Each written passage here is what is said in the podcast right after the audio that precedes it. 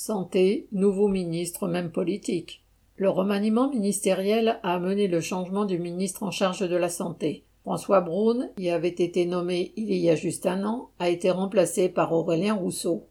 Cet habitué des allées du pouvoir est entré en politique au début des années 2000, en commençant par le PCF. Devenu énarque en 2009, il a intégré le Conseil d'État, puis les cabinets ministériels, de Valls à passant du PS Hollande à Macron.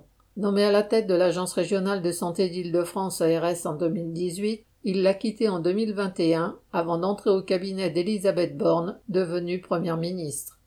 À peine arrivé, Rousseau se voit déjà attaqué car sa femme est directrice déléguée de la Caisse nationale d'assurance maladie, CNAM, et donc théoriquement sous son autorité. Il y aurait donc potentiellement conflit d'intérêts, ce que conteste le ministre qui admet toutefois qu'il devra, entre guillemets, se déporter de toute décision concernant la situation personnelle de son épouse au sein de la CNAM. Sans surprise, la Haute Autorité pour la transparence de la vie publique, HATVP, vient de valider sa nomination. Le nouveau ministre de la Santé est présenté comme un homme compétent, notamment du fait de son passage à l'ARS. François Braun, qui le remplace, était aussi censé l'être, car connaissant les problèmes en tant qu'urgentiste de formation. En fait, la transparence est totale sur la politique que mènera Rousseau. Quelle que soit sa compétence, elle ne permettra aucune amélioration de la situation dramatique des hôpitaux, encore plus grave cet été, période où plus de lits sont fermés, faute de personnel.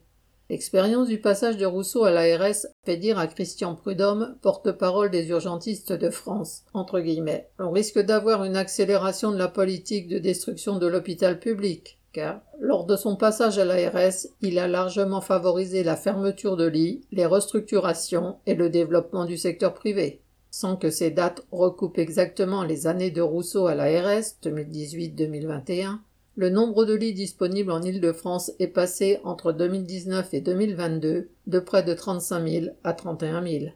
Bruno Rousseau, homme de terrain ou homme du sérail, le profil du ministre ne compte guère. Quel qu'il soit, le système de santé est géré avec comme seul but la rentabilité maximale, quelles qu'en soient les conséquences. Cédric Duval.